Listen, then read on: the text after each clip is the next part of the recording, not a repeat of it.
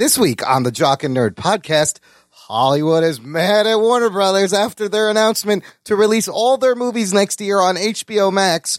Wonder Woman 1984 already has a fresh rating on Rotten Tomatoes, and we've got audio of a pissed off Tom Cruise yelling at his crew on set. Plus, our review of The Mandalorian Season 2, Episode 7, and myself and Rug Boy's first impressions of Cyberpunk 2077.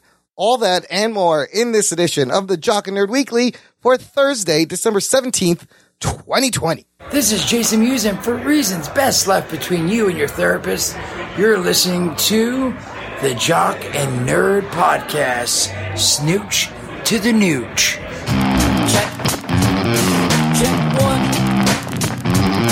All right. This is you fans out there. Let's give it up.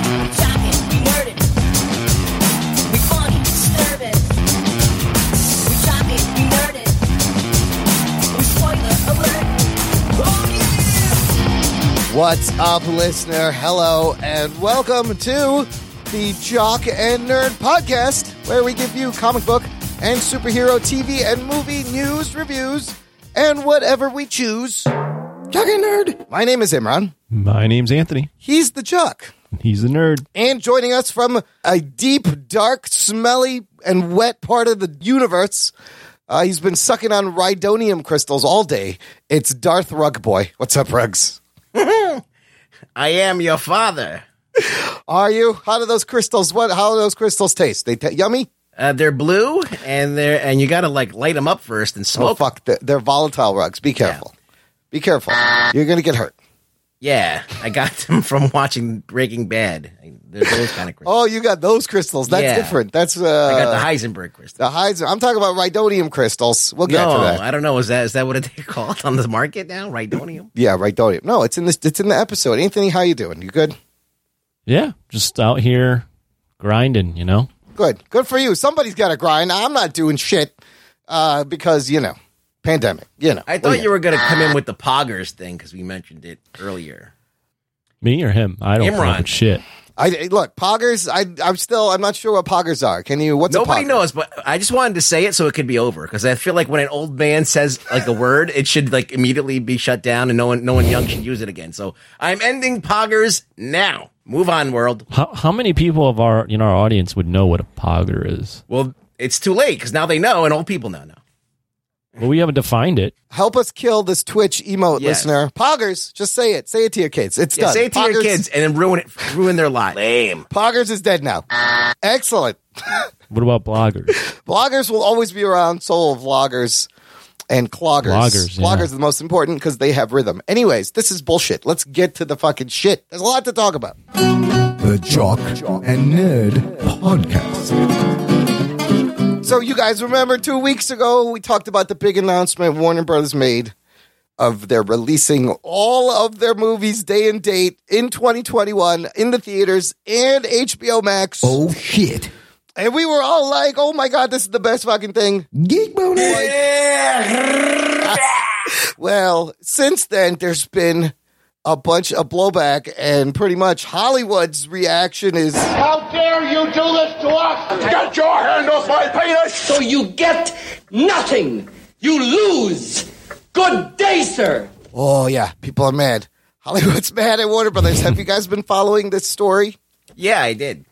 I have been after the Disney investor thing. I circled back on this, and yeah, I've been very surprised to see how how much they're getting blasted. Meaning WB. I wanted to talk about this last week, but the Disney Investor Day just fucking foobarred the whole show. So I'm glad we got back to this. Let's just start. Initially, Christopher Nolan came out blasting the Warner Brothers decision. Here's his quote. The quote's amazing.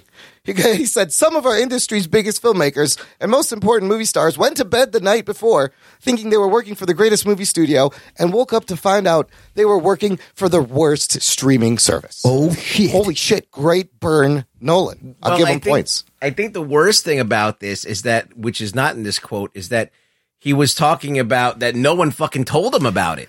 Yes. He wasn't Yeah. consulted. And that they just did this without fucking consulting anybody who had movies coming out. They just fucking made this decision and, and basically was like, fuck you, gave him the finger. So of course they would be pissed because they wake up the next day and they're like, "What the fuck? No one, no one even told us about this." Yeah, I was watching uh, John Campea talk Yeah, about this. yep. and he had mentioned that you know, that very thing, which I was I'm shocked that WB didn't initially no, negotiate with all these stu- uh, all these filmmakers and the people from Legendary and all that. That's um, a big fuck up right there. Seems like it. That's the worst part. Yes. Well, and the thing they were able to do with Wonder Woman is they they negotiated, and I believe they're paying, you know, the people at Wonder Woman a lot of money to kind of do this, like Right. to take care of them on the back end, because all these movies have theater incentives and all the actors. Yep. You know, if they do X amount at theater, Box you get- office bonuses. Yep. Right, right. So they they were taking care of Wonder Woman. Yeah. But they didn't negotiate any of this with all these other movies. They just decided, screw it. We're just gonna.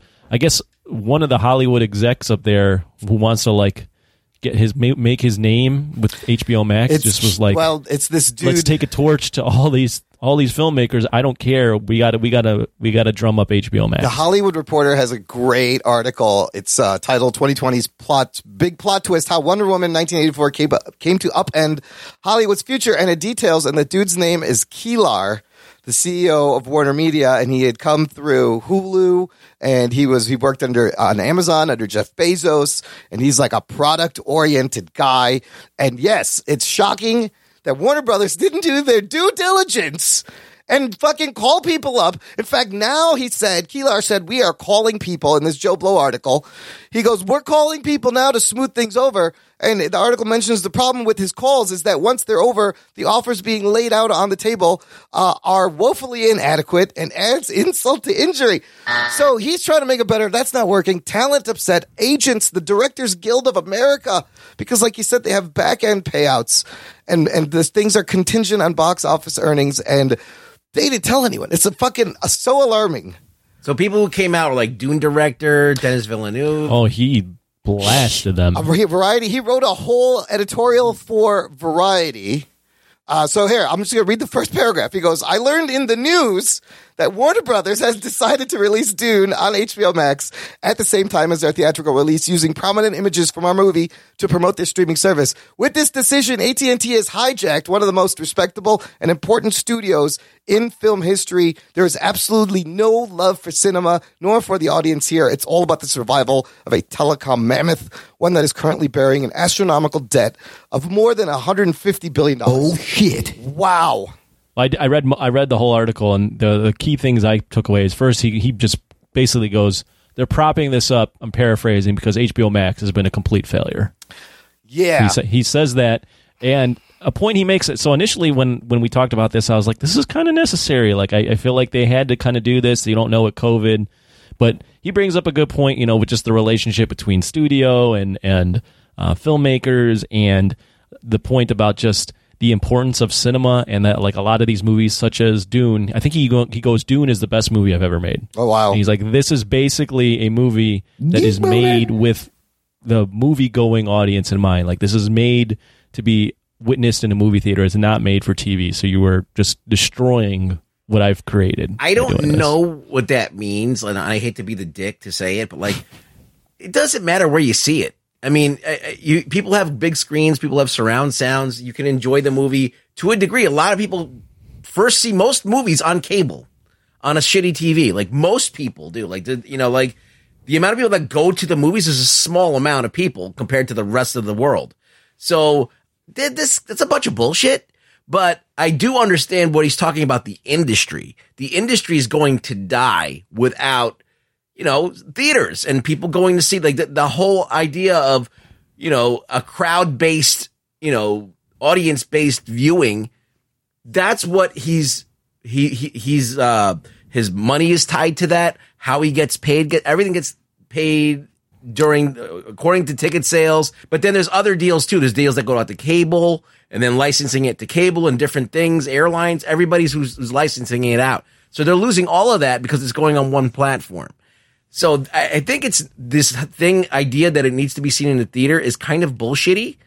But the idea is it's mucho dinero that's on the line here, and they're getting fucked out of a lot of it. I, I would I would uh, I would push back a little and say I think the movie going experience. I think some movies that you see in a movie theater are enhanced by that experience. Yeah, I mean, when you watch Lord of the Rings on a computer, it's probably not as good as watching it on a big screen, right? But like say, like the sometimes when they film in IMAX or with the sound or just that communal experience of everyone gathering and seeing a movie where you're cheering at certain moments. Like I can remember the first time I've seen big movies like Avengers or like Spider-Man or or any like big movie that I cause I've seen in the movie theater. I can remember that experience. I don't specifically remember any time I've seen the first time I've seen a movie on my couch. Like that's just not I remember the movie, but I'm not like the experience of that is different than going somewhere having that experience with other people, anticipating it together and then watching it and coming out pleased. Like I think that is an experience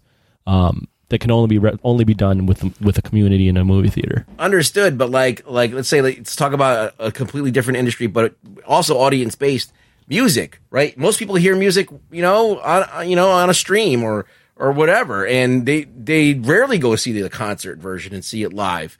And um, as I said, most people enjoy the music anyway.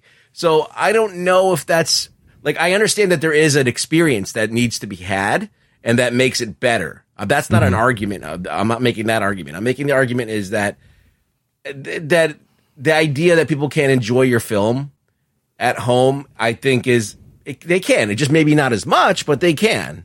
You know, they they can en- in a different way they can enjoy it, but they can still enjoy your film and still get it what it means and and understand the visuals and all that stuff. Um, you're just missing out on an aspect of it that makes them a lot of money. But you know, at the same time, all of this also exposes the flaw in the movie theater exhibitor model, which is this is a entire business that relies on product from someone else to make money. Right. And if that, if so, and what's happened now, the product is taking a hit and their customers have taken a hit. Now you are left hanging. So Well, all companies want to go direct to consumer. yeah, they things don't are going to have to change. But Warner Brothers did not handle this particularly well. How could they lose these top tier directors? Could they lose their precious oh, yeah. They shouldn't Nolan? have done all of it at once. That that was the big mistake. Is that they should have maybe handpicked like three movies and made sure that they were taken care of and giving them good deals, and then let all the other movies come out and just let two or three of them be the sacrificial lamb. Like Wonder Woman is one of them. They've paid them out. Everyone's happy. Right. No one's really complaining. I mean, they're all grumbling that it didn't release, but you know, at least they're getting like you know Gal Gadot and and um whoever what's her name Patty Jenkins who directed it. They got a payout like as if they would have made would have made a billion dollars. So uh, you know they're not they can't be unhappy. from what I heard, they again from the John Campea show, they were like because of all the right, all the like because of the fact that everyone's pissed off and the fact that they didn't negotiate these deals with a lot of these movies. They they, they had a source that basically predicted that they're going to have to renege on this deal. Oh, like they're shit. not going to be able. They're not to, going to be able to deliver all of them. The lawsuits they're gonna alone to- is going to bankrupt them. and and the, they're not going to have the money that all these people are now going to be like everyone is pissed off so now they're, they're the ball is in their court and they're going to be asking for like the money that it would make like the the payouts to reflect that all these movies were smash hits It's like that's like by three or four billion dollars. Many Right. of these movies were produced in conjunction with other studios like Legendary, who's super pissed also, and they put their money into it, and they were not consulted. And this is just a fucking slap in our face. This Kilar guy just went all the way. Uh, one note I thought was interesting: last year's, t- this year's 2020 domestic box office, it says here will struggle to hit 2.3 billion dollars, 80 percent down from last year, and the lowest in 40 years. one more question i had like just a philosophical thing that i've heard brought up is like wb warner brothers is a, one of the big studios that's been around forever do you do you guys think they had any sort of like responsibility to the industry as a whole like to the movie industry and the movie going experience to be a little bit more thoughtful about this or do you think they should have just been looking out for themselves like like they have been and that the uncertainty in the industry they had to do this I think AT and T taking over WB as the you know the master company. I think that is has a lot to do with it. Uh, they're looking at numbers crunchers and shares and shareholders and shit like that, and I think that that really steers the ship more than anything else. Yeah. and um, they're concerned about their investors. So yeah, it's it's it's totally a corpo buyout thing. Let's not forget, before the Disney Fox $70 billion buyout, there was AT&T buying Warner Brothers for 80 billion dollars. And this is now corporate direction uh and it's well, apparently, unfortunate. from what I read, although it's AT and T and Denis Villeneuve Uh, blames AT and T, it seemed like this guy was it was just a Warner like a Warner Brothers decision. Like it, I'm sure they were trying to please AT Oh, and T, oh, but I, I, like that, like they didn't.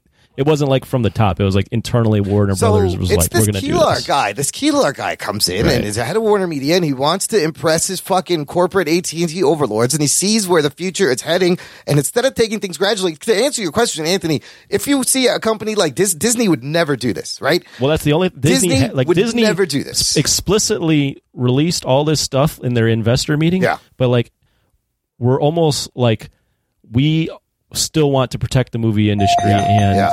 we're going to release all our big movies in the theater. Like we still want to, we still are holding out hope. Well, I'm saying, uh, unlike Warner Brothers, who we've seen them time and time again make stupid decisions, Disney would have done their due diligence. They would have got all the paperwork. They would have crossed their T's, dotted their I's before announcing any of this. And this guy just jumped ahead, did everything backwards, and it's now backfiring in his face. Don't you expect this kind of shit from Warner Brothers though? They always Yes, fucking- Yeah, they've been like this for a while. They've been fumbling the ball like every time. They've never done anything well. Like, They don't, they haven't been doing anything right for like a, a few, like 10, 15 and years. HBO Max, like, I think it's unfair to blame them for this. It's not their fault. That is kind of an unpolished gem. It's going to do great. There's a lot of potential there. But Warner Brothers, all for some reason, traditionally, just makes dumb fucking choices. Well, HBO Max is not done great. It's Well, in terms of subscribers, And- and- yes. yeah, in terms of subscribers, and I mean, It's the most we'll expensive get to it one today. too.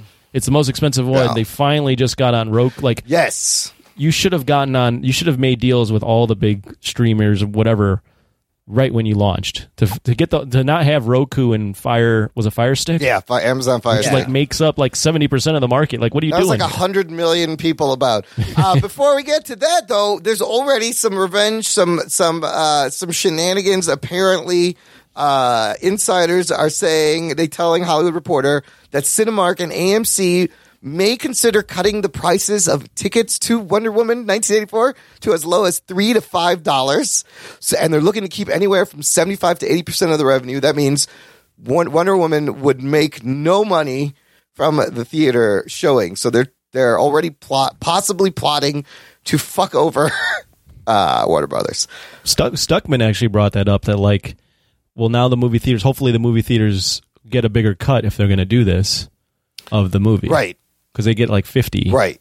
and they get you know bent over on these things. The deal should be better, but man, this has been crazy to watch. Listener, let us know your thoughts if you're uh, concerned about the future of the industry. Join our Facebook group, Jock and Nerd Nation. It's a closed, exclusive group just for us listeners. our what, listeners. what about you guys? Like, do you guys? What do you guys? Do you want movie theaters to still stick around? Like, what? What are your Well, thoughts? I don't really Fuck. understand all this posturing. Of course, theaters are going to come back. They're going to go away, right? They're going to close. And then those things are going to fucking sit there. Like, no one's going to either, some people are going to buy those things and, and knock them down and put like a fucking something else there. But like, some people are going to revive them and take this infrastructure that's already there and fucking remake the theaters and then they'll, they'll come back. Like, I don't think it's dead. Um, because there is a social aspect to it. It's not like But it may be like a between- niche thing. It may be like difference between like uh Drink. The difference is yeah i wasn't even finished with my i was nowhere near finished with my thought i was in the middle of, of a thing you heard that, listener. Take a drink. take a drink all right so um now i forgot what the fuck i was saying god damn it Theaters. Oh, uh, shit. There's communal yeah experience. yes so so theaters are a communal experience so that thing is like like with um that thing's always going to need a forum. They're going to need a place to do it. Some people still going to want to do it. Now, uh, unless it goes away for a long enough time where people can grow up without it and then they're just used to not having it, that's a thing. But as long as people are around and they remember that, oh, we go to fucking theaters to watch movies, it'll still be around. So it's uh, all depends on how long they're gone. AMC said they are running out of money uh, by January. That was another post. Yeah, AMC might go away, but some other thing will rise from the ash. Imagine they like these hipster places, like these really totally niche, like hipster destinations that only like artsy Let's say people theaters go are all movies. gone, right? Yeah. Then some asshole will open it up, one up, a small one. you know, and then and then all of a sudden you'll see a rebirth.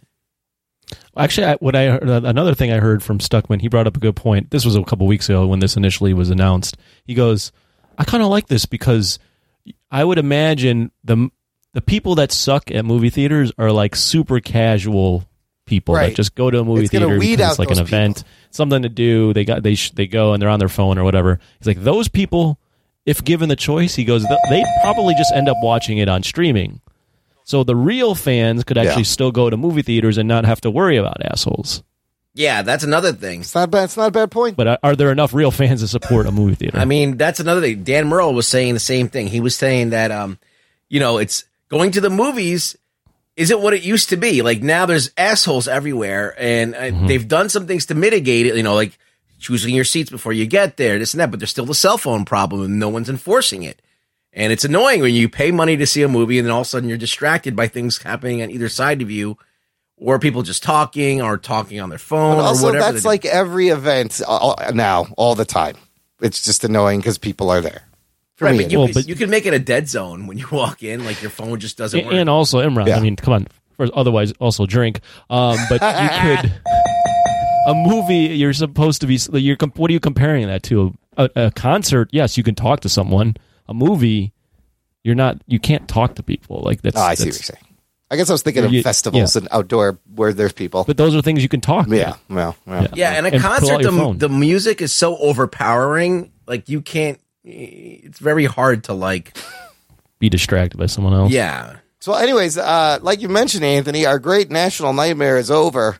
The country can now unite because Huzzah HBO Max is now officially on Roku. Oh shit. As of today, December 17th. They did it for me. They knew I was watching Lord of the Rings on a laptop. 46 million active users uh, on Roku now, and just in time because the week this show posts, Wonder Woman 1984 will be coming out, of course, Christmas, December 25th.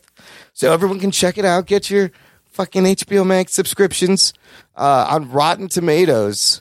It is certified fresh. What is the fucking rating here? Are you guys excited? yeah. For yeah, It's a movie. Gal Gadot. new. It's a new movie. Gal Gadot's fun to look at. Um, what else? 88% tomato meter, 7.2 out of 10. So, you know, that sounds decent. There, there, Curious to see. uh you know more more gal. Also, what's her name?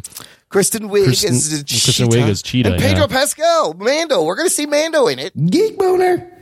Uh, there is a post credit scene, and they've already released the first few minutes online. I have not watched it. I'm trying not to. I yeah, see I don't like want to ruin the experience. I've seen the headlines and reviews have been like good to mixed. Like, but so I'm So it should be an gonna- I'm gonna interesting review from us. yes, two weeks from now, you get a week to watch it, listener. Uh, and we will uh, do. You think Wonder Imran's going to love it or list it? Uh, I'm probably gonna. I fucking loved it. No, that's Anthony. I'm projecting. Uh, other things on HBO Max are coming, like uh, Zack Snyder's uh, Justice League Snyder cut. Uh, Apparently, Colliders wrote this article, and Zack said on Twitter that it might be rated R because Batman drops an F bomb. Oh shit. sounds Unnecessary, but what? Let's, let's see it out. sounds edgy, Anthony. What do you think? Right? Sounds He's such a loser. sounds He- fucking the way he said, I, I, the way I read it, I don't know how he said it, but the way I read it was he was like pumped about it. He's going, Yeah. man, it might be rated R, and guess what? Batman's gonna drop an F bomb. It's like, shut the fuck up. Who, like, whatever, dude. Like that. That's that's what you're getting pumped about. He's like, such you, a- you can, That's the thing you're gonna promote. Ah, Like, Batman dropping an F bomb. You should watch this movie. He's such Let's a get the fuck out of here. He's such a bro. The quote goes, he goes, there's one scene where Batman drops an F-bomb. Cyborg is not too happy with what's going on with his life before he meets the Justice League, and he tends to speak his mind. And Steppenwolf is pretty much just hacking people in half. So the rating would be due to violence and profanity. Probably both. But no boobs.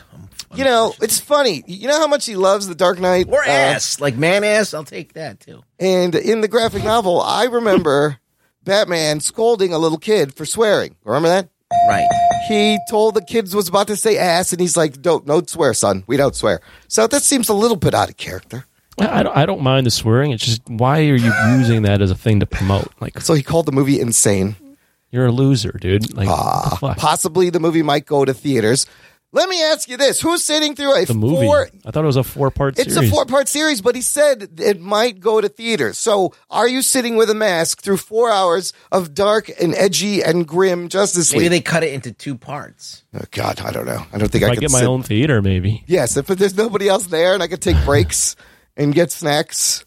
Uh, and then he also revealed. What's your favorite theater snack? Uh, You just classic popcorn? no, I don't eat popcorn because it gets stuck in my teeth. It's very annoying. You know my feelings on popcorn. It- I- it's uh, uh, overrated. It's way overrated. Oh shit. Wow. I'm going to say nachos with for Imran. No, M and M's, Oh, plain or M&Ms. peanut. M&Ms? Oh, peanut M&Ms. I used to sneak my my aunt when she would take me to movies would sneak in cheese popcorn, like the Yeah. really cheesy orange. Well, that, was sounds the best. that sounds that was good. awesome. Yeah, I usually get the pretzels. Pretzels. Oh, okay. I just don't like the little The pieces pretzel of kernel. dots. You know, the little fucking pretzels that are always like little pieces. Yeah, yeah, Pretzel nuggets. And then they give you cheese to stick Yeah. in. yeah. yeah, yeah. you dip it in cheese. Yeah. Get the mm. Salty. balls. Orange cheese that you don't even know if it's really Is that cheese, if they just melted like tire and dyed it orange. Yeah, that stuff. Yeah. That's melted Tupperware. I'm, doesn't I'm taste pretty like- sure. Yo, you ever see how cotton candy gets made? I somebody showed me, and I used to do it once. It's crazy. They put it in like a little spinning thing, It right? comes out of nothing, and it's just sugar, and you spin it around, and then it's just and it's sugar. Sugar is amazing. Sugar can do amazing things. You can sculpt with it. Anyways, it's also really bad for you. it's very bad. It's a shit. It's addictive. bad? I'm addicted to Very, it. very bad for you. Yeah, Yeah. sugar. No. There's nothing nutritionally That's why I beneficial have no teeth. in the sugar. Yes. So does it. You and Imran both. What? Yeah. Yes. Uh, Zack Snyder also revealed on Vero that expect the Snyder cut in March. Oh shit. We hmm. have we did not know what day what when it was coming out, what month. He said it's going to come out March Hopefully twenty. It's St. Patrick's Day, what? so because I will be drunk when I watch it. That's a good idea. I think we're all gonna need to be drunk when we watch that fucking movie. Yeah, we all need to be heavily inebriated. I think we should have a drunk watch along of Snyder's four hour epic. Uh, anyways, here's an interesting story, guys. While we were just talking about Warner Brothers making dumb fucking decisions. That's a big fuck up right there. and how Marvel and Disney would never do that. Well, the story from the Wrap headline Marvel is exploring new talent deals in case films end up going to Disney Plus. What? See? They're already doing their due diligence. It says Marvel Studios uh, uh, is expecting to explore new talent deals to provide flexibility in case the pandemic or other factors lead the studio to bypass theaters and take films straight to Disney Plus. Under the new contract language, key above the line talent like actors, writers, directors, producers will receive adjusted compensation depending on whether the film opens in theaters or debuts on Disney Plus streaming service, according to an insider with knowledge of the situation. Hmm. It it says Marvel blockbusters typically pay back end bonuses to key talent based on a film's box office performance, which obviously can be huge so for. what does that the mean? They get more money or less money? Well, ha- I I guess you would have to do some sort of different incentives based on what platform it goes Yeah, on. if it never goes to a theater or if it opens day to Because- Is it day. like a flat fee, or maybe Yeah. they give them insight onto like how many times it's streamed? It's going to be new shit. They're going to have to come up with new shit in their contracts. like yeah, that whole theater ticket thing is like not in play now, so they have to Yeah. figure out another way. How do you even? Yeah, they, they don't. All the have a major rating. studios should be already doing this if they haven't been as because I mean you don't know as we as HBO or WB just did t- the other Take week. a lesson from their You- fuck up studios. well you just you just don't know what the, the industry is going to look like in Yeah. a year, two Yeah. years, five years. this shit happened so fast, you guys. When we look back at all the shit that happened in the last eight months, it's going to make your head spin like years from now, even now. How many obviously. of these movies, Imran, do you think will be about COVID and everyone will be wearing masks? 80 to 90 percent. Uh, I think I well, actually, I read I read this interesting story about people. This guy you think there's going to be no scenes where you're in a room with other another person where they're not within six feet of you? Well, we'll get to how you can do it properly if you have a proper set and thing, and it's possible. And I've read stories of people successfully shooting whole series during the pandemic Oh, no kidding! because of rigorous. But not everyone is that careful, and sometimes things happen and people get mad. Anyways, before we get to that, more Spider-Man three rumors. Uh, apparently, uh, Dane DeHaan, Thomas Haden Church, Sandman, more people coming back. The, So the big thing here is I saw this article, Marvel Studios and Sony Pictures, because after Spider-Man three, th- their deal, their contract with Sony, I think, is up. I think there's one more movie or one more cameo. So he's going to be in Doctor Strange. He's going to be in Spider Man 3. But they've uh, working on extending this agreement. Uh, so That's good. Yeah, which is, I think it's going to be important for both sides. Yeah, that supposedly that Sony was going to start making these Spider-Man movies without Marvel after this, and I would have been horrified to see what they would have come up with. So I mean, that this isn't scaring you right now. this I'm is in on scary this. enough. The I'm fact all that in. Dane DeHaan is coming back. The worst uh, Green Goblin ever is going to come back. Why? What about James Franco? James, he's, bring yeah, him he's back. Back. I don't know. I feel like that anybody who watches this movie that hasn't seen the other movies is going to be completely fucking lost. You have to watch. So I love that tweet. Someone was That's how I feel watching The Mandalorian. "But you're not lost, are you?" oh, d- I thought Ahso- Ahsoka Tano was Japanese. I love that tweet. Somebody posted about Spider Man 3. They're like, Do I have to watch Spider Man 1, 2, 3, Spider Man 1, 2, and Spider Man 1, 2 to follow Spider Man 3? I was like, Oh shit, that's a good question. I don't know. You might have to watch all that shit because It's just everybody's it's just in it. that meme of all the Peter the Spider Men pointing at each other. It's like, Oh what? my God, What? yeah. What? What? Uh, if they do that, I'm just leaving immediately. I, I I feel like most people would laugh. Rug Boy would not. I'm like, that's not funny. Ned Leeds, you, would, maybe. you would yell, "That's not Spider Man!" and get the fuck out of there. Yeah. Would, What You're now putting is this? memes in Spider Man. This is I would is throw my popcorn and say poggers and leave.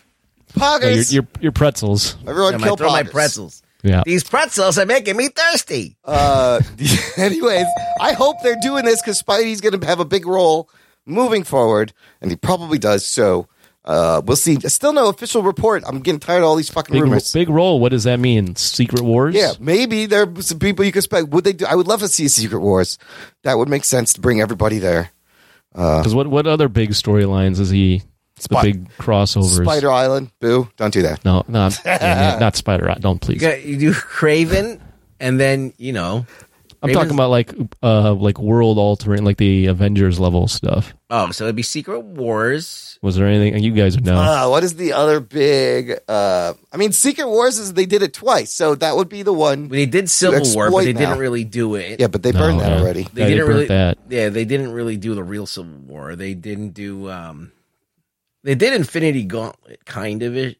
Kind I of. mean, you have all the cosmic shit with the scrolls, really, and uh, Secret Invasion. Yeah, all that shit, and they're doing that. They did have him. I don't know. This wasn't big, but recent comics they had him join the Fantastic Four, You have the Dark Avengers, Dark where- Avengers. Yeah, where they go under, where they they all go like uh rogue. But they did that in. They kind of did that a little bit, where they had Captain America hide out, and he's. I don't know. They just kind of burned a lot of stuff. They really did. I'm ready for the world altering. They had uh, like the Shang-Chi Evolutionary storyline. War. Remember that one? That was with the X Men. Then they got all those super big crossovers. Yeah, those. Hmm. We'll see. It's gonna be something big, whatever it is. I don't know what it is. You know what is coming? That's awesome. Next month, Cobra Kai season three. Geek boner. They released a new trailer. Did you guys see this trailer? Yeah, I did, but I don't remember everything because I only watched it what one time. Gives you a little hint of people coming back from Karate Kid. Oh, oh, I saw it. Spoiler I feel like they gave away a lot. I know. There's a little bit of spoiler. This trailer gave me the chills, though. I was Great. fucking pumped. I was like, yes, because you see, uh, what's his name, Miguel, get up, and then you see a lot of them in prison getting in trouble. They're arrested, uh, and then you see they're gonna have to team up, take down John So Kreese. they're gonna have to team up.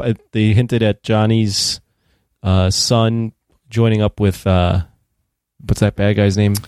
Uh, Freeze. with Kreese. Kreese.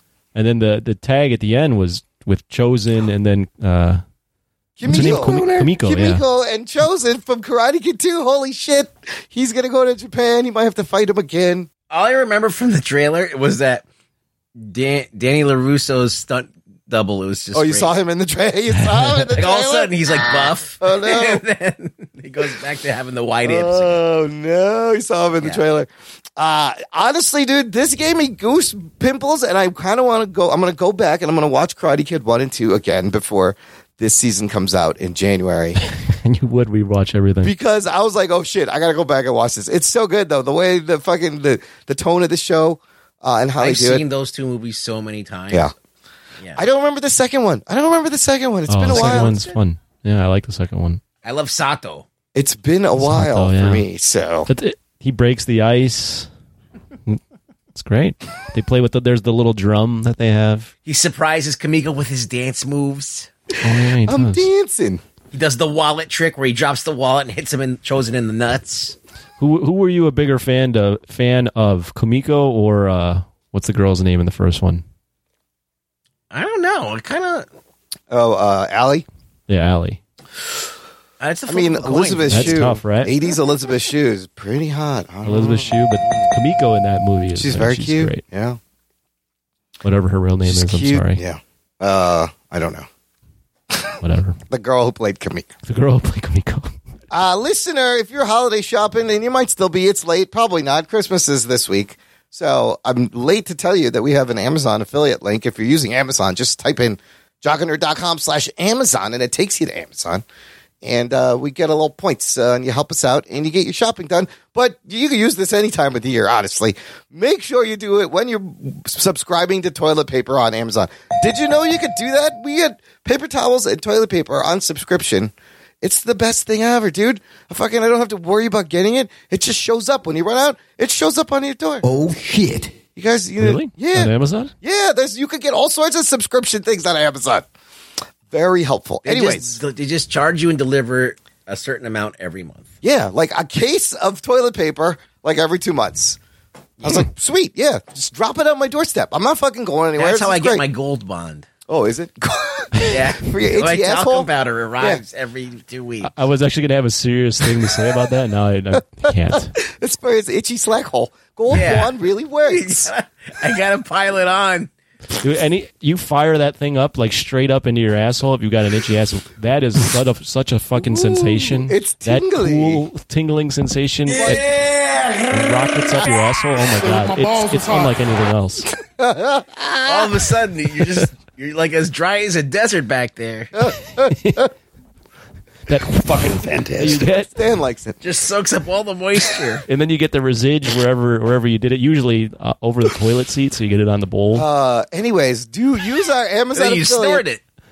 they snort Uh, the snort some gold bond and it'll give you superpowers. And then visit our, our TeePublic shop, jockandnerd.com slash shop. You can get masks with our logo, t-shirts, hoodies, uh, magnets, stickers, stuff to keep you warm. I actually Uh, have a that's question for Adam Morris. Okay, Adam Morris, Dr. What- Adam Morris, PhD. How do they like Gold Bond and I guess other ointments, but Gold Bond specifically? How do they recreate that or create that experience of the cooling, heating sensation? That's Chemical always reaction. Made me ponder. How do they do that? Because two different things. It's got to be some kind of chemical reaction. Yeah, Like, I guess. how does like icy it, hot it attaches to your poo follicles? Yeah, it's a ca- icy hot. Is it Oh, icy? I, Is I it hot? like a nice long uh, response. Icy hot too. It's both. But the, How does the that work? powder, especially like it's, Yeah. it looks like baby powder, right? Yeah. You squirt it in your hand, you like the baby powder. You put it up on your fucking like chafed ass. Oh my god! Let me ask this question because I have Oh, I've never boy. tried this, but like like hot sauce. We need to I, get them I'm as a assuming if sponsor. you get it in your mouth, it's hot. Your eyes, it's hot. But if you Yeah. put it on your skin, does your skin get hot? No, only if you have a cut. Not on your skin, You got but you, cut. yeah, if you, if you get yeah, if you get it, I would assume if you get it to that sensitive part of your ass, it would be hot. oh, yeah. So your asshole would, would, would detect. It's hot coming out sometimes, let me tell you. So I, I think it- your skin protects us more than you would know, hmm. more than we think. I'm sorry your skin is felt rugs. So, Okay, Adam, you got your work cut out for you. anyways, Explain Gold Bond. Last thing in the news. Speaking of set productions and keeping things safe and trying to make movies in the time of COVID, uh, Tom Cruise joined uh, the legendary Christian Bale Fuck's sake, man, you're amateur. in giving the world a rant on set. However, this time it's because uh, people were not following the protocols. And uh, look, the man starring in Mission Impossible 7, but he's also the producer. He's paying a lot of money for this movie. It's Oh yeah, already he's been, the one getting this shit greenlit. He's the one fucking calling all the people, getting investors and It shit. it has been the production has been shut down twice at this point. Also, all right. So let's keep that in mind. I wanted to play a little bit of it. You guys tell me when you want to tap out. I'm gonna play it because who doesn't love a good rant? Read a room and you you figure out. What right. it- We are the gold standard. You're back there in Hollywood making movies right now because of us. Let's get to where he Because they believe in us and what we're doing. I'm on the phone with every studio at night. insurance companies, producers. And they're looking at us and using us to make their movies. We are creating thousands of jobs, you I don't ever want to see it again. Ever. And if you don't do it, you're fired. And I see you do it again, you're gone. And anyone on this crew does it. That's it. And you too. And you too. And you. Don't you ever do it again. He's he's fucking passionate.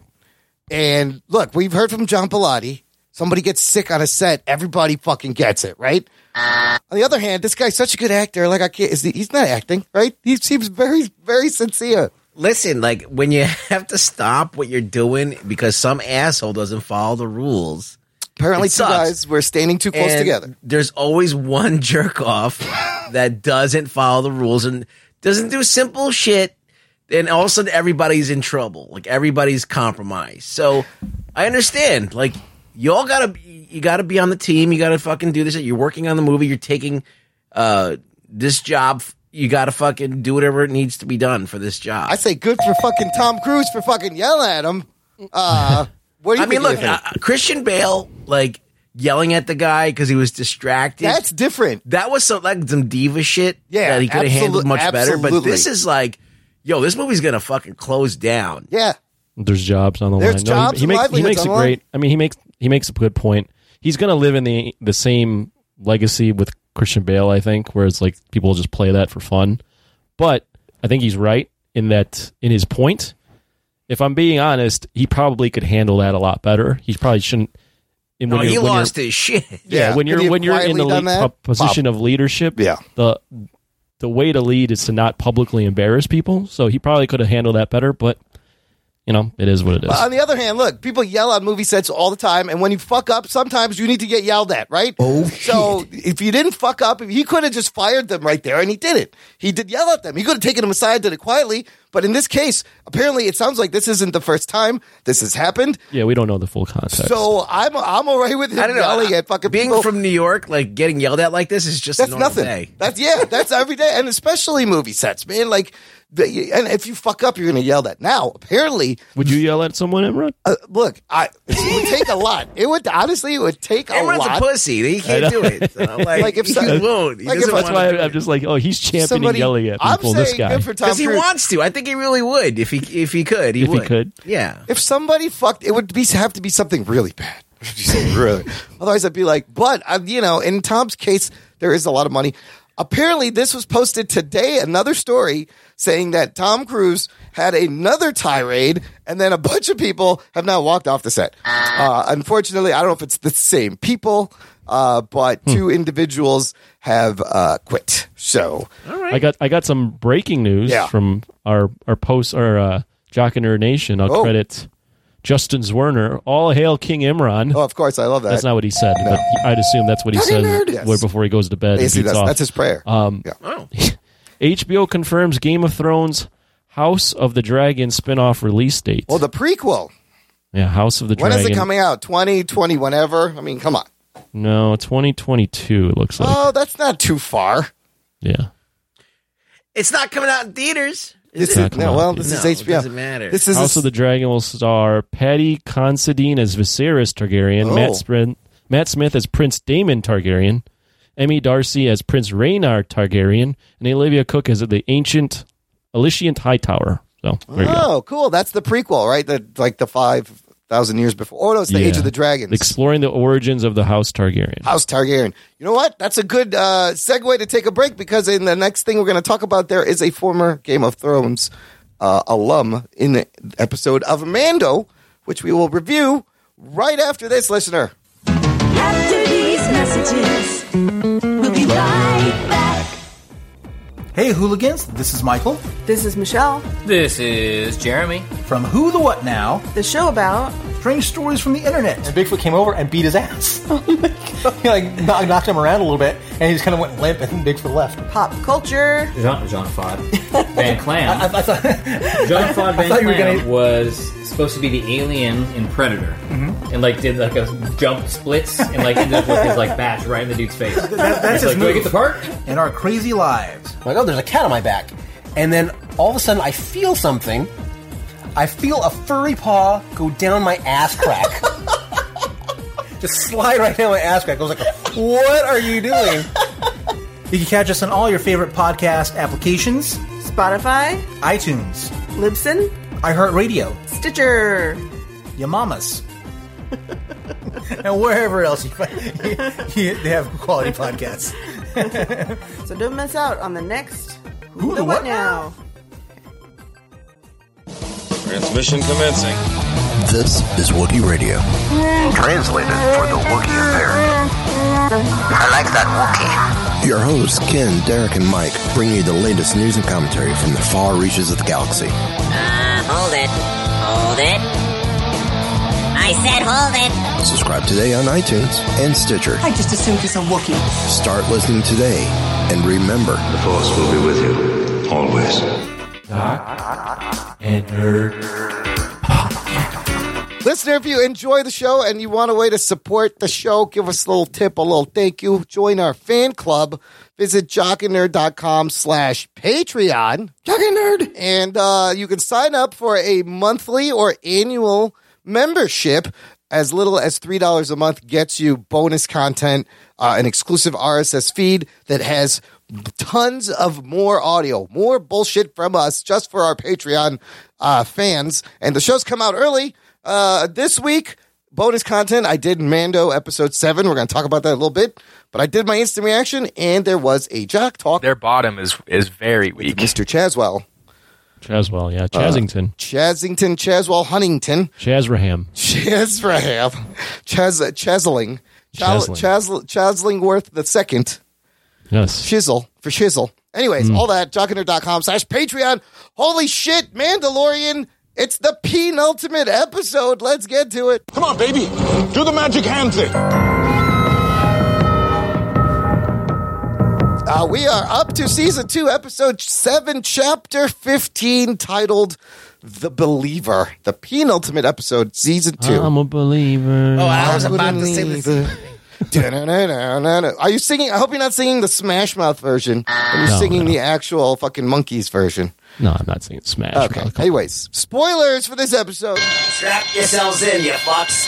Spoiler time. This one running in around 37 minutes, written and directed by Rick Famuyiwa, who uh, directed the movie Dope, which is very good, and he directed episode two episodes last season. Episode two, The Child, and episode six, The Prisoner, which was the Bill Burr episode. And he gets to return and work with Bill Burr again. Anthony, Yeah. Uh, what happened this week? Kind of back to the side mission thing, Sort but of. but in, uh, it elevated a little bit. sort of a side mission, but they're trying to get somewhere. So last episode, they Mando talks to Gina Carano, says I got to find Bill Burr. so they find Bill Burr, and Bill Burr, I guess, was part of the Empire, and Bill Burr is the only guy that knows possibly where Moff Gideon is, I believe, right? Yeah, the coordinates to his cruiser. But to get to him, they got to go to this other planet, to this base for the Empire, and they sneak in because the Empire's getting all this radiation. I don't know what the fuck to get in. Rhydonium on exactly to blow up things. yes. So they sneak in there. Mando has to take off his mask because it looks like he might have been part of the Empire at some point. No, see, I don't know. We don't know. Anyways, they sneak in, they infiltrate, um, they get the coordinates, they fight off a bunch of stormtroopers. Bill Burr hears from one of the generals about the terrible things they're going to do and has a little I got to do good thing and he blows up the base and now they know where to fucking go and it ends with they know where to go to f- find Moff Gideon and the child and Bill Burr is let free because he did a good thing. There you go. And then Mando sends a threatening voicemail to Moff Gideon Oh, I forgot about that. at the very end saying, I'm coming for you. You know what? This fucking episode was uh, uh was pretty fucking amazing. It's a side quest, but the quiet moments and the action combined and Rugs, Bill Burr stole this whole episode. What a performance. He's so good. Yeah, he was good. Um, I liked. I mean, there was a scene. Uh, you know, when they meet with the uh, the the Imperial dude and having, having a drink. That was like uh, it was it was kind of like riveting. You know, you like knew that he was going to lose his shit. You're Yeah. just waiting for him to explode. You know that violence was about to happen. So yeah, it was like um, that was kind of nice.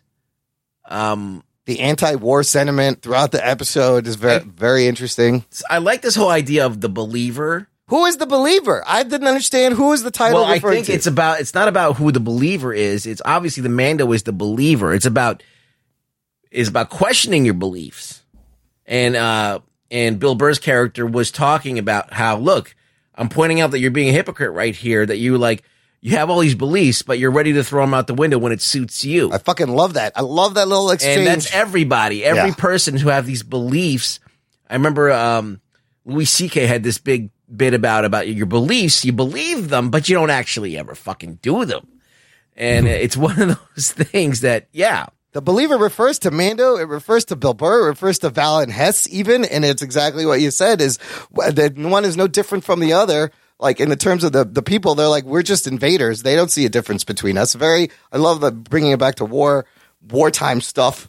That scene with Valen Hess was like a Tarantino, like Inglourious Basterds level tension is just so well done. Rick Famuyiwa does a great job. As as uh, Tarantino as it gets on Star Wars Yeah, on, on Star Disney Wars. Plus. Yes, he's still people getting shot, and killed, and shit. Sure. Eh. Uh, what, what's the deal with Mando being able to get his face scanned? I think does that mean he was part of the Empire? N- See, I okay, I don't know. I don't know. I think that they, I mean, that made no sense to me at Why all. did that work? I didn't understand it. Um, That's is what that it- would mean, right? Yeah, I well, mean, well, here's my theory. It's like a shitty version of like you know how you have the captcha boxes on internet forums where it's just like I'm human, click here. I think it just needed a face so droids Well, can't access the machine. No, you want to know something? Um, I've heard this said before. Is that the um, the Empire is is very against aliens being part of them? Oh, they're very Oh, racist I towards didn't know that. aliens. I guess I've never seen an alien on the Empire. Yeah, you've Yeah, never seen aliens. point. It's either just clones or humans or whatever, humanoids. So maybe they're just trying to make sure that like no other aliens like are that it's just a human because that's I had the same. I was like, why did that work? This makes no sense, but that that makes a good point. I love how when they were like going through why they couldn't go with him, everyone's like, oh, the ISB is there, they're going to track me, and the Boba Fett is like, uh, yeah, they recognize my face a little bit. I can't go with you. So the so many crazy things happen. Mando getting in the stormtrooper armor was amazing.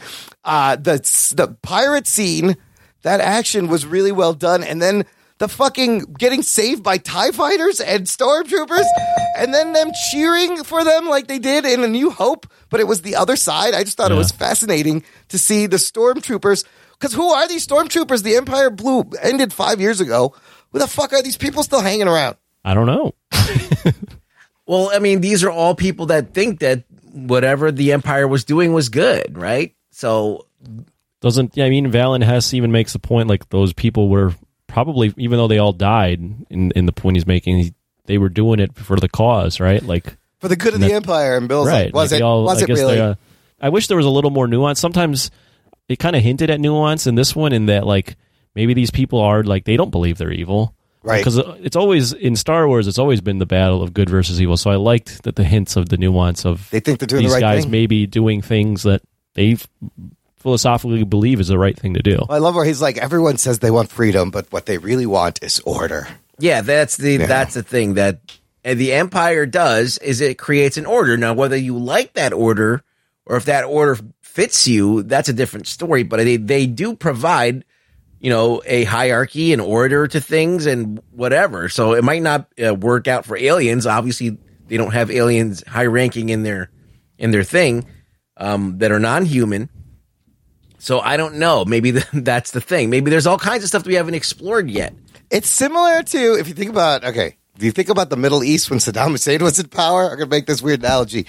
He was keeping everything in check. He was order. They took him out, and the fucking place goes crazy. Nobody's controlling anything. So the Empire's rule, role in the galaxy is to be Saddam Hussein. I just figured it out. That's what they're doing. I, I understand what you're saying. Right. Uh, Bill Burr, though, so fantastic. I love Mayfeld's character because he does, he gets amazing redemption. And I love the moment where he gives him his helmet back. He goes, I didn't see your face. It's cool.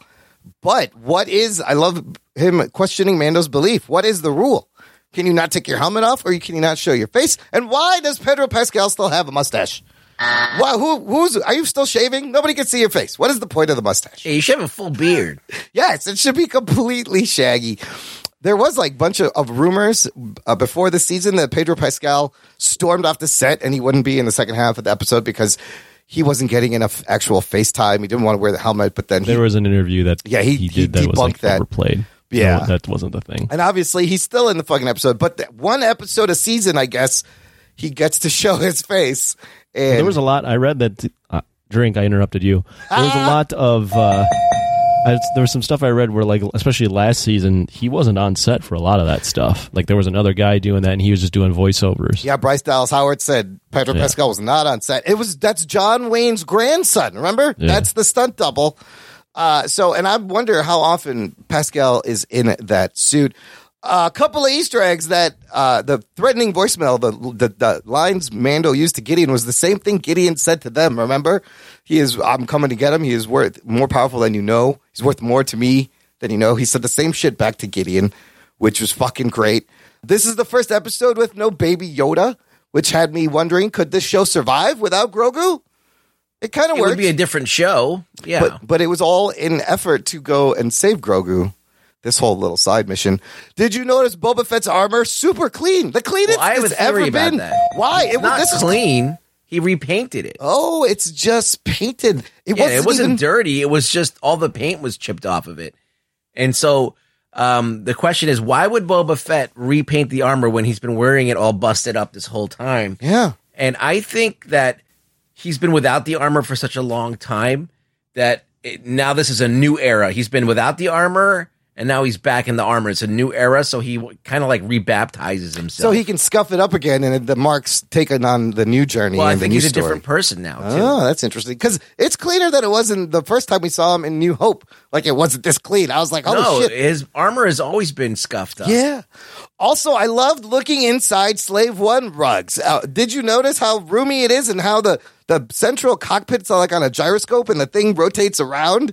They've never shown that, and I thought that was I fucking would love to see It's very cool. Slave One side by side to the the other one. How um, big the is this Razor fucking Crest, ship? see it, uh, it looks like it's got to be a much bigger. Yeah. So I, I it seemed a lot bigger than I thought it was. Uh, my favorite thing was when Slave One was flying and he drops that missile. Oh, yes. uh, that that uh, takes out those seismic that- charge. Those were used before in uh in, in Attack of the Clones. That was badass. He just shoots up, and that's like a sound charge, using sound to blow everything up. Mayfeld brings up Operation Cinder, which is when the Valen Hess conversation gets all tense. Did you know about Operation Cinder, Rugs? I had to look this up. No, I did not. This is familiar to anyone who's read the Marvel comic Shattered Empire or played video game Battlefront 2. Operation Cinder was a last ditch effort by the Empire to wipe out the rebellion in the event that they actually succeeded in killing Emperor Palpatine. Right after destruction of the second Death Star in Return of the Jedi, the Empire launched a fleet of climate disrupting satellites to completely ravage the weather of a number of planets. This battle was first introduced in 2015 Marvel Comics Limited series Star Wars Shattered Empire, and then it was the backdrop for 2017 video game Battlefront 2. This is where uh, uh, he says Burnin Konn, everybody died. They just killed millions of people. The dude who played Valen Hess, Richard Brake, I think is his name, he played the original Night King on Game of Thrones, not Vladimir Furdik, who we had. Remember we had audio from him? That's right. Vladimir With Furdik. birds in the background. Yeah, he was. He played the last two seasons. Uh, this dude played the Night King for like the first five seasons. I love the TPS reports. Geek boner. Uh, fucking uh, office office space comment. Did you catch that? Anthony? Yeah, I saw that. Yeah, I got that. Wait, say that again. He goes here. Come on, let's. I'll help you with these TPS reports. Bill Burr. That, that's a, a fucking office space fucking joke. Yeah, it is. So they have. I, I caught that and I was like, TPS. I've heard that before, but then it, like I, it immediately went away. So Office Space exists in fucking Star Wars universe. Is that what I'm to believe? Uh, that was hilarious. And then the brown, sh- the brown stormtroopers. Those are shore troopers, and we saw them in Rogue One uh, before. The skid mark stormtroopers, The skid mark. They are absolutely. That's a good way to describe it. They look like skid marks. Uh, and I'm hoping the finale. How about you give me like 40 minutes, Mandalorian? You can go a little bit you- longer. Should we speculate on the finale, or is it stupid because by the time this releases, By the, the time finale you hear this, already the shown? finale. I So that- do have that's it. some There's one episode left, and That's then it's it. all done. Well, let's rate it, and then we'll go through some predictions real quick. What would you give this episode, Anthony? Uh, I'll go uh, seven out of ten. Okay, that's solid. Rugs. I'm gonna say seven point five out of ten. Okay. I'm to give it an eight. While it was a side quest, again, the fucking dialogue, the, the character development with Mando and Bill Burr, Mayfeld were amazing. I love, remember when he calls them you people? And he's like, by you people, I do mean Mandalorians. so fucking funny. And he had some great lines. He's like, I'm so sorry you're not coming. You're such a ray of sunshine. Can't imagine how much fun you'd be. I just, I want to hear him go, these fucking stormtroopers, they're wicked pissed. Uh, Bill Burr is so good. I'm gonna give it an It's eight. brutal. It's brutal. I think it was a nice, like, kind of slow down. Even though there's lots of action, the last two episodes were so intense. You needed to slow down the pace a little. Now, Yeah, Boba Fett basically did nothing. Boba All Fett did nothing. Supporting cast did nothing. It No was just Baby Yoda. basically, It just it, wa- it was a Mando and Bill Burr episode. Yeah. So, it's another video gamey episode. yeah. Uh, I mean, it was fine. It was entertaining. Uh, look, the show delivers every week. Absolutely. entertainment. And it's entertaining. Absolutely. I have some Um, predictions of what we might see or what's already aired uh, for the listener in real time. Anthony, what do you think is going to happen? I don't have any predictions because I don't know shit. Yeah. I just like the, the article I brought up from the Ringer Yes. where the the lead was. Is it possible that Baby Yoda, aka Grogu, becomes the villain Whoa. in oh. season three? Oh shit! Oh shit! That would be interesting. That'd be interesting, right? I, I think that would kill like every little boys and girls and teenager and basically anyone that's Star Wars fans' heart. Would they have the But balls? That'd do be an that? interesting turn. Yeah. Would they have the balls? To do something like that. I mean, they- that's Star people. Wars. They Yeah. always take people that are good and make them bad, right? That'd be a great way to make next season interesting. Rugs, you got any predictions? Uh, I don't fucking know with this show. I mean, like it could go anywhere. I mean, there's going to be a showdown with Moff Gideon. Yes. that's all I know, and I don't know if Thrawn's going to be even alluded to, or if he's going to be like in, in a post credit scene. They don't have those, but like in the in a pro- uh, epilogue or whatever. Um, Sometimes they have post credit scenes. I think they did that last season at the end, possibly. Um, little buttons. I think, uh, of course, the showdown. Yes, I think Bo Katan and the Nite Owls are going to show up because she needs the dark saber. He wants Grogu. Both things are there. They can accomplish both things, and I think they might pull the bullshit where we don't find out if Grogu contacted anyone when he was in the the Force Jizz stream. Like the whole battle, the thing happens, they save him, whatever, and the last shot is uh, the Jedi, whoever it is, showing up when everything's done, and he's like, "Hey, where's everybody?" But we don't know who it is, and it cuts to black, and that's it until for another year. That would be crazy. I don't know. I mean, I have no idea. I know that they want to have anticipation at an all time high when this ends, like, but they want to feel like that they, you know, that they ended the game. You know, they they ended this this season like with with a payoff. But then they, they need a little bit dangling to keep a, keep you hooked for next season. Well, I mean, all of these things can dangle. Thrawn can Yeah, dangle. yeah, Who yeah. the Jedi Yeah, was all can of it. dangle. Yeah, but yeah. they have to re- resolve this Moff Gideon thing. Whether I they think, okay, I think a major character will die. I know I interrupted. I interrupted, but I forgot Oh, to say. I also think one major character will come to an end. I don't know if it's Moff Gideon or Boba Fett. I don't know. It could be Boba Fett. I don't think it's going to be Moff Gideon. I think he's going to live to fight another day. Yeah. But it could be um, Boba Fett dies. Uh, they got the Dark Troopers that have to come into play. We've got to see what they can do. We we don't know the fate of uh, Grogu. We have no idea where he's going to end up. You know, Anthony brought up he could be the bad guy. Yeah. He he could end up. You never know. You might, you might find out who the donor is. Like all these questions are out there. There's so much. It's almost like not Game of Thrones level, but there's so many questions. It's kind of like that. And I don't think they introduce a new character. I think they tease us at the end and leave us hanging. I don't think they would go and introduce another one. Here's a little bit of spoilers. Spoiler well, alert. not really, because uh, the episode will be out by now. But Pedro Pascal, and for an interview with Wonder Woman, let it slip the director of the finale, and it is Peyton Reed. Yay! Geek boner. Floppy John. Or nay, Peyton Reed directed the second episode of the season, the Spider, the Frog Lady episode. And of course, uh, you know, he's directed the Ant Man. So I would have thought they would have given it to a heavy hitter, like maybe a Favreau or another action, but it's Peyton Reed, who does good action. He's solid. Yeah. Which episode did he do? He did the the frog The lady an- one with the big spiders. Arachnophobia one? Yeah. Was that the one? Yeah. Pass the passenger where she hitches a ride, the frog lady Yeah, the okay. eggs. Alien type. Yeah. And I think he did he do one last season? I think he did an episode last season. Last thing about Star Wars, uh, some more sad news. We talked about the passing of David Prowse, Darth Vader. Well, today the dude who played the original Boba Fett in costume, Jeremy Bulloch, passed away, age seventy five. Uh, and this is the guy that just made kids want to buy the fucking action figure the minute you saw him in the first movie or the second movie, whenever they introduced him. Uh, but uh, he, I guess, I, I, I hopefully he got to see his character back on the Mandalorian. You know, at the end of his life. Yeah, I mean, it, Boba Fett's at an all time high, and, and he and he goes out when he's relevant. You know, which is kind of good for him because now people are discussing him in a different kind of light. So, Yeah. Uh, yeah, I mean, we all remember that he was the Boba Fett. He was the guy in the suit. So He is the guy we lost. So now we've lost Boba Fett and Darth Vader and Chewbacca, right? Peter Mayhew is he still alive? I think he might be. Still, I'm not sure. Is Chewbacca the only one? Jeez, you're, you're killing everybody. It's Pete. It's wait. Is Chewbacca the only one stuff uh, living? Uh no. Peter Mayhew died in 2019. Oh, April. he did. Jeez, So Chewbacca, Darth Vader, C3 is C3PO still alive? Anthony Daniels is still alive because he was in Rise of the Skywalker. You know what I just learned? This has nothing to do with anything. Anthony, Let's hear it. Uh, that George alive. Lucas had a kid at like sixty something. or What? something. Oh, He's speaking of George Lucas, Yeah.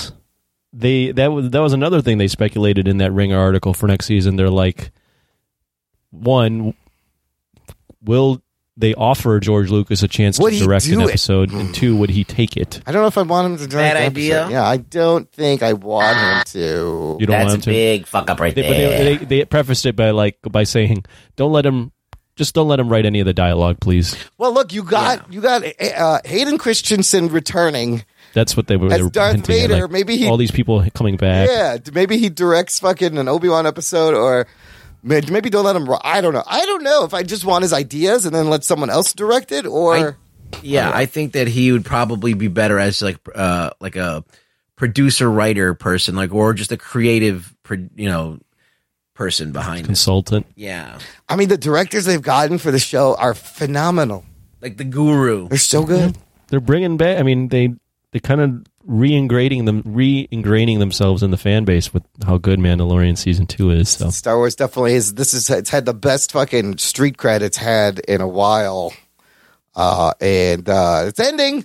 And then we'll get uh, WandaVision next month and other fun stuff. well, and and we'll and we'll get seventy five other Star and Wars And then yeah, shows. fifteen other Star Wars shows and movies and ten other Marvels and everything. Everybody gets a show. I think it's a mistake to like flood the market with stuff. I think you should really be way more methodical about this. But that one stormtrooper in that one scene, they just announced he's getting a show.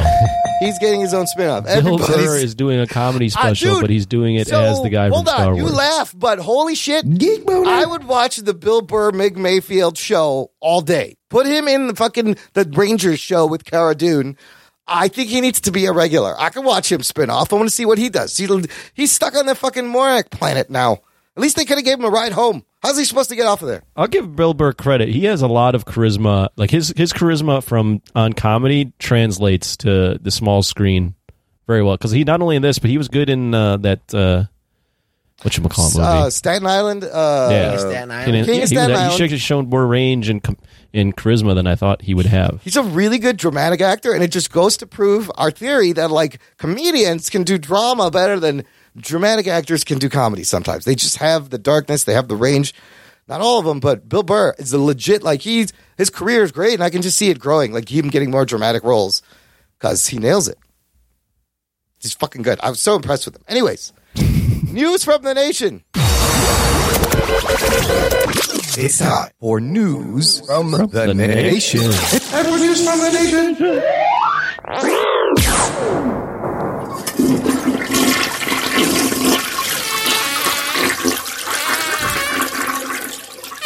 It stinks. It stinks. It stinks. Uh, Lisa Morrison posted on our Facebook group, and Nerd Nation, uh, uh, based on our last episode, she writes, Every time I listen, I end up yelling at Imran for getting his facts wrong. That's it? Katherine Langford did not play Cassie Lang. She played a grown up Morgan Stark, and her scene was cut from Endgame.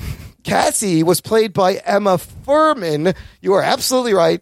I'm an asshole, but thank Oh, you shit. for correcting that. I got everything all confused when we were talking I, about I don't Hawkeye. question when Imran says a name because I have no idea anybody's name. I like that people are paying attention. Sometimes I say wrong shit just to see if anybody's listening. I guess they are. It was a test. Yeah, That's it was, you always and you passed. Well done, Lisa Morrison. You can say anything these days and get away with it. And just Pretty if it's much. if it's false, just say it. Who cares? You, you don't have to We just fact went through the anything. biggest disinformation campaign ever. Absolutely. So still, still, we're You still know going through it. I'm gonna still say Katherine Langford did play Cassie Lang. I'm revoking that. Oh shit! Her her. How her do you know it really was it? I don't know. I If could you have been say it enough faked. times and dig your heels in, you might be right. Everything is deep faked on the internet, anyways. Uh, Jess Rivera shared a link to the story about a Firefly reboot coming to Disney Plus, and he wants to know Geek Boner, Geek Boner, or Floppy John. Floppy John. What do you mean by reboot? Well- Uh, is the cast coming back, or is uh, Joss Whedon's not involved? Obviously, because he's like He's out cheating on his grata. wife. He did. A, he acted like an asshole. I guess, and you're not allowed to do that. I So guess. this source from my giant freaking robot, he's, he writes, my source tells me Disney is in early development on a Firefly reboot. The new show would start the story of Captain Mal Reynolds and his crew aboard the Serenity over from scratch with an aim to make this a long running series on Disney Plus. There is a twist here, and the twist is that they see the show as ideal, family friendly programming for Disney Plus. Boo. My source tells me they're planning to target it more at a PG adventure family audience, less than PG 13 than it was. Uh, he, the source unable to confirm whether series creators Joss Whedon is actually involved. And I thought I read somewhere No, some of the people not- may come can't- back. No, floppy jock. Yeah. You got a hooker. I don't like this idea. You got a hooker. Don't water that's down. working on the crew. Okay, you can't. How you going to do that family style? You got a guy who always shoots first. Uh, Disneyfied version of this is not what I'm No. looking forward to. Chris Marin said, I hope Geek Boner, but I have a feeling the cast slash production chemistry of the original was lightning in a bottle. this is a mistake. They, they should mo- they should do it if they want to do it. They should do it and just put it on Hulu where they have their more mature content. Yeah, don't water it down. But Why the- would you put it on Disney Plus? That doesn't make any sense. That I don't see much. I mean, other than the Marvel fans, like Firefly doesn't seem to make any sense on Disney Plus. No, because it's just too similar to other things that are on there that you would watch like Star Wars instead. I guess I don't know. Well, just and just like why? Like, what is it even? What brand does it even associate with? This is uh this was a Fox Fox acquisition. Obviously, this is Right. why they have it. Um, I don't know a Disneyfied version. It just sounds like a lame fucking Nope. cash cash grab. I say floppy. Which movie did we review? Did we review one of them? we reviewed Serenity. Serenity. Serenity. Remember with Nathan Fillion, and we kind of enjoyed it and thought that you know he was pretty good. But uh, I, I have to. I have to admit, I don't remember anything. it's kind of a generic sci-fi pirate kind of movie thing. I, but I, I I remember reviewing it, and I don't remember what I even said. Oh shit! Well, I I, think you just liked I think that there's a cool. Listen, I think it's a cool idea that they make this um, universe about what would happen if we started to spread out to other planets and settle them, and there is this kind of like there is this network that is like a galaxy that that that Earthlings have populated, and how each planet is different, and there's all these space stations and, and shit like that. And how like you know maybe 2000 years into the future what it could be like and it, it is kind of like the wild west when they're terraforming these planets and there's no infrastructure there and they're kind of they- don't have a lot of resources and it is kind of like the wild west where like they're just out there with nothing. And then you got these guys that are like you know taking advantage of that you know you know doing shit like that's interesting. And it's also interesting that they create the reavers which are this offshoot of humanity that have that they've created these like kind of like these bad guys that like to kill and murder and rape and whatever. So um it's got everything, all the ingredients for a good show. the cast made that show though. You got to have that kind of chemistry. Wait, how do you do a, kid friendly thing when you have reavers, you have a prostitute, you have an experiment that's crazy that fucking sees crazy shit and does crazy shit and like causes lots of violence. You can't. It's not going to No, work. just make a different show, Disney Plus. Yeah, you're doing you're doing some other bullshit. It's just not- just don't Firefly. don't uh, don't mess with the Firefly. Uh, that's uh, all I got for uh, news from the nation. You guys want to do some? What are we watching? Anybody have anything uh, particularly interesting they want to share? That they see? nothing. Nothing. Rugs, anything? I just started watching the the Schulz stuff. I mean, all it is is um, sixteen minute uh breakdowns of uh, different topics. Who is this? Turn the listeners on to this. Um, it's on Netflix. Andrew Um, Schulz. Yeah, if you uh if you uh, followed him on Instagram, like Anthony turned him on to me. I did. Yeah, so uh, I was like, oh, this is fucking right up my alley, and now he's got a Netflix special. So uh, check it out. It's good. Well, it's just uh, basically like a, a quick, bite-sized like take on stuff. So it's like a quick take on coronavirus, a quick take on conspiracy theories, a quick take on Black Lives Matter. Oh, I like that. and uh, he, I audibly laughed like at least four or five times while I was watching uh, some of this shit. So uh, yeah, check it out. I've watched a bunch of shit. I'm just going to mention one thing. I don't know what it is yet because I finished the Spider-Man Miles Morales video game. I've started playing Cyberpunk for a few hours, and it's fucking overwhelming as shit. Uh, this is definitely going to take a lot more time. Oh, I could talk about that all day. Yes, but I need more time with the game because it's crazy. I will mention what I've been enjoying on HBO Max is the series called The Flight Attendant, starring Kaley Cuoco from The Big Bang Theory, and she voiced Harley Quinn. Uh, and the show, you guys, the setup is basically like the night of. Remember the night of with Riz Ahmed on HBO? The the night of in the with the tone of Dead to Me with Christina Applegate and Linda Cardellini. I'll give you basically this is the setup. This happens before the opening credits of the first episode. She plays a girl named Cassie who's a flight attendant, but she's also kind of has a drinking problem. She's a freewheeling gal going out drinking everywhere she goes. She flirts with this guy on the plane in Bangkok. They hook up. Uh, they have a huge night. She can't remember anything. She wakes up. She turns over, and this guy's throat is- is cut. Oh, he is dead. It's blood everywhere, and she runs. And that happens before the opening credits of the first episode. Uh, it's a crazy adventure. Rosie Perez is in it. It's it was it's the tension and the the action is good. The the storyline gets a little muddy in the middle. There's It's- action. there's a lot of like crazy like spy shit and like because she's unraveling this mystery they do this one thing that's interesting in the show it's the mindscape it's how she connects back to the incident instead of flashing back to this waking up she goes into her head and she's back in the room with the guy and the guy is there talking to her and so throughout the show, she goes back and and talks to the guy that died that she just met. She didn't know, but now she's like kind of imagine it. It's Are crazy. these new conversations, or this is yes, conversations that no, these are new conversations, hmm. and the guy only knows what she knows. But she retreats to this. It's a very that's, that's something I haven't seen anybody else do. Like it, it, it breaks the the predictability of the format. She goes into this fucking headscape where the guy's there. Interesting. Yeah, it's very good. I would check it out. I think it's only I eight might episodes. throw it on. Yeah, fun, quick, very energetic. She's really good. She reminds me of a young Christina Applegate, Kaley Cuoco. She produced the show too, so that shit is good. Uh, Other than that, I'm ready for fucking Mando season finale, Finale. and Yeah. Wonder Woman 1984. And all of Warner Brothers movies Geek boner. that may come out next year. So how how much have you played of Cyberpunk? Ah, Wait, wait, before you get in, Yeah. explain to me Oh, this. fuck. This- right. I've heard about this from multiple people, and now I'm not intrigued, but I'm curious. Rugs, you want to take this? Wait, you want to know what Cyberpunk is? Yes. Yeah, I don't even know what it is. I, you just walk around, right? Pretty much. Spoiler alert. All right, so basically, you you've heard of Grand Theft Auto, right? Yeah, It's basically Grand Theft Auto. It's set in the future. yeah.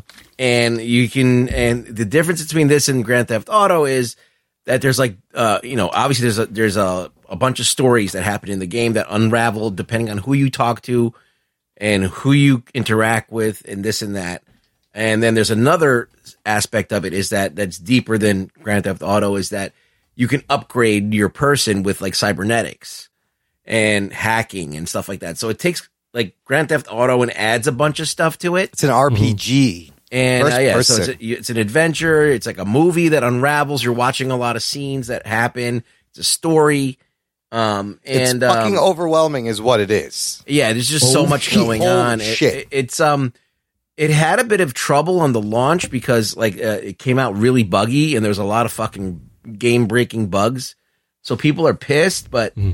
and they're and then also they're making the comparison to to Grand Theft Auto and how Grand Theft Auto did certain things better than this. But this is at this is it's even though it's failing on some of the stuff that Grand Theft Auto did, it's still do, bringing a bunch of different shit in as well. It's way deeper.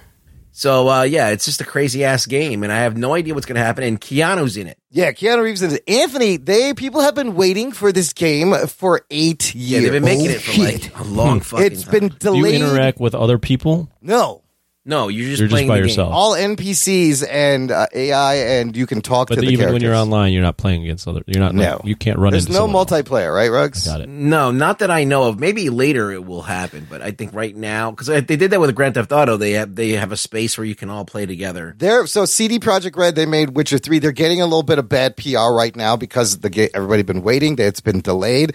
Apparently, it runs great on PCs and the next gen consoles. They never showed footage of it on the last gen consoles, and everyone says on the uh, uh, PlayStation four and the Xbox last gen, they're having tons of problems. They got to turn off settings. In fact, I played the other day. I did a side mission. The fucking thing crashed on me, and I'm talking hard crash. Like it went to the blue screen, and I had to fucking turn it off and turn it back on again.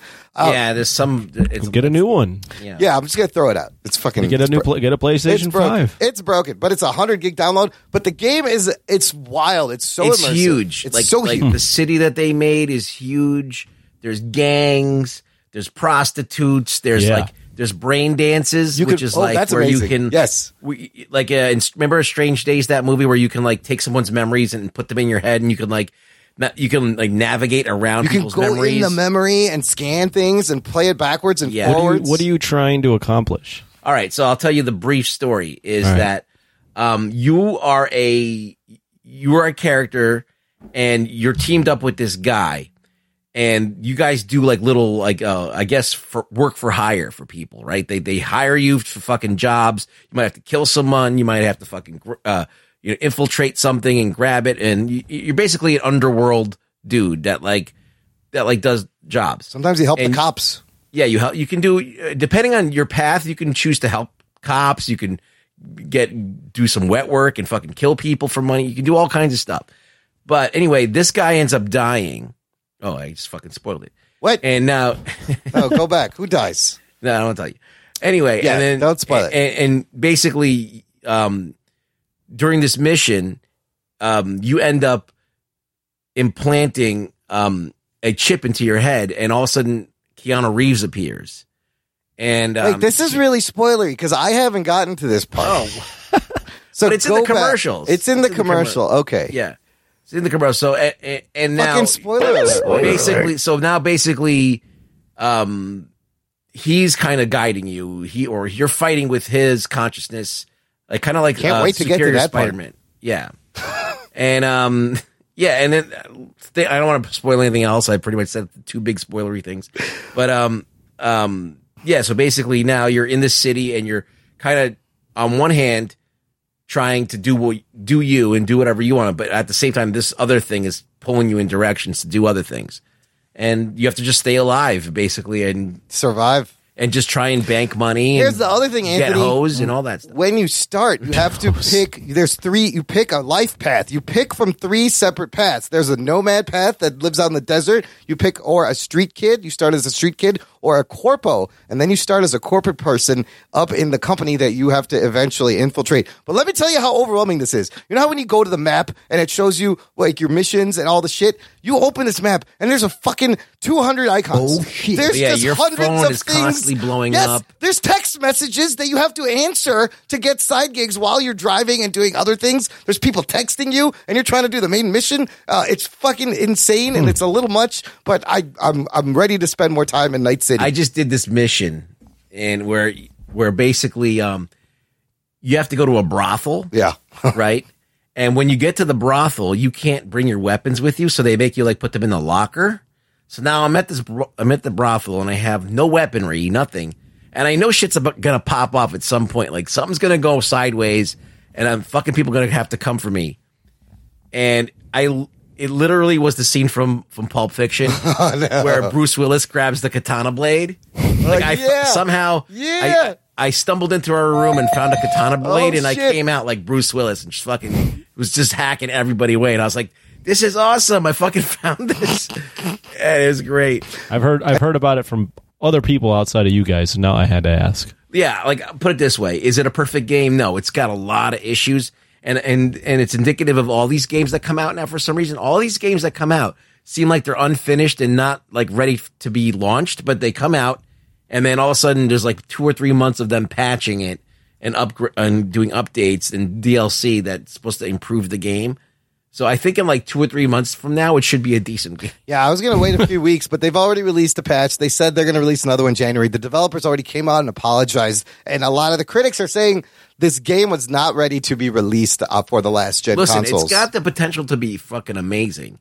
If they do patch this up, and I mean, I'm still enjoying the narrative of the game. It's still like a cool movie to, to kind of be part. Absolutely, because the, the the movie scenes, the story scenes, like you can kind of look around, you walk around. They're not like cinematics; they're completely first person. Oh wow! You have control of everything. You can look at the guy. You can look at, and the city itself is so fucking rich, and just there's people everywhere, and just looking at it is awesome. You're like, holy shit, look at this fucking city.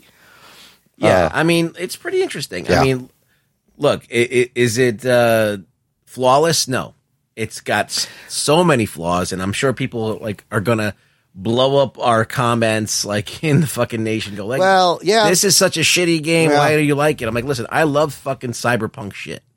I love like that whole. I like the Matrix. I love the idea of uh, augmentation, and it's like I know that Saints Row was like Grand Theft Auto with super superpowers, uh, and it was kind of, a, but it was kind of a jokey thing. This is like a way more well written, serious attempt at telling a story that's interesting. There's so many It's storylines. like a movie that you kind of experience. Anthony, the other backlash they got, the other reason people were Floppy jock. a little disappointed is when working on this game, they made it sound like this would be the future of video games. Like this would push everything forward. It would change things. Turns out, not so much. Not No, so it's much. not. It's just a good game. It's just like a crazy game. You know what they did do is they. Uh, this is one thing that Anthony might like. So when the character creator, you can choose uh, your genitals. Yes. And you can choose your pubic hair, which is my balls so you can make a woman with it. you can make a chick with a dick. You can make a guy with a va- with a vag. You could have uh, you could have nothing down there. Really? Yeah, Yeah, You, you- can I make think a I'm s- huge I dick. think I'm you can have a you could they have a uncircumcised penis and a circumcised penis. So there, there was a glitch where the penises were poking out of people's pants. There was a glitch that people Yeah. were reporting. Everybody's I- walking out getting hit by They, dicks. they didn't Oh, design the shit. clothes around the penises, so some of the penises are so big out. that they just pop through the clothes. It's so good. That's amazing. Yeah. Fucking fantastic. Yeah. And the thing is, though, um, in the game, a lot of the different, uh, you know, the the characters are all different body types, but for some reason, you can't change your body type in other than the penis. Oh, you can't be chubby or like super skinny? No, you can't be chubby or skinny, and they did that in Saints Row. You can make a big fat guy. And that's what I want to do. I want to fucking be like the a gangster with a dad bod That'd have been and great. just pick everybody's ass. Anthony, you fat. can you can also romance certain characters. Yeah, you can have relationships. Really? Yeah, there's boobies and there's sex and shit. Wow. I already ran I'm across in. that in a brain dance. Yeah, now he's excited. Yeah. I'm pumped. Yeah. Yeah, there's all kinds. Of, But this is easily a 60 plus hour investment I have to look forward to to even get through half of just this watch shit. some videos. That's all I, I'll Yeah. tell you. That that'll clear up how to hack stuff and Yeah, to- there's hacking, there's melee combat, there's so many fucking things. It's fucking overwhelming, but I'm gonna I'm gonna battle through it and uh, see if the patches make it a little and make it not crash. I would just wait Fucking a couple of weeks, Yes, yes, and, or a month or something, and then just turn it on. absolutely. It need it needs uh, it needs a couple of fixes, so I'm waiting for that uh, because crashing was not fun. But Yeah, right, Right, that's Yeah. everything. That's it. All right, You finished Miles Morales. I did finish Miles Morales game. I enjoyed it. It's a lot shorter than the first Spider-Man game. Uh, I love how he swings a lot differently. He's got a signature swing style, and in this one, there's an app. There's also an app. Do all these games have like apps and texts? Like, there's an app that pops up where you can help people. People ask for uh, assistance, uh, but you really it rewards you if you played the first game because there's a bunch of great Easter eggs. I liked it that it was short. You could just skip to it. So. and I'll go back and do all the side missions. So those two games are great. Hey, all right, cool. We'll keep made it through another show. Yes. Uh, Rugs, where can the people find you? You can find me on Twitter at really rug boy. Come by and say what's up. How about following me every once in a while? Give him a follow. Visit the show notes for that link, jockandnerd.com slash 360 for links to everything, how to support the show, how to subscribe, how to share.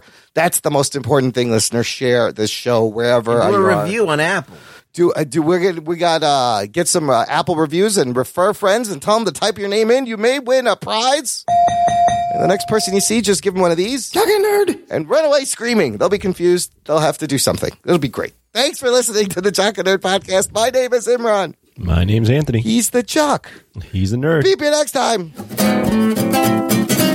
I fucking loved it. I'm gonna go play. I want your head up when I throw my fist in the air. I've got your hand off my penis! Chuck nerd!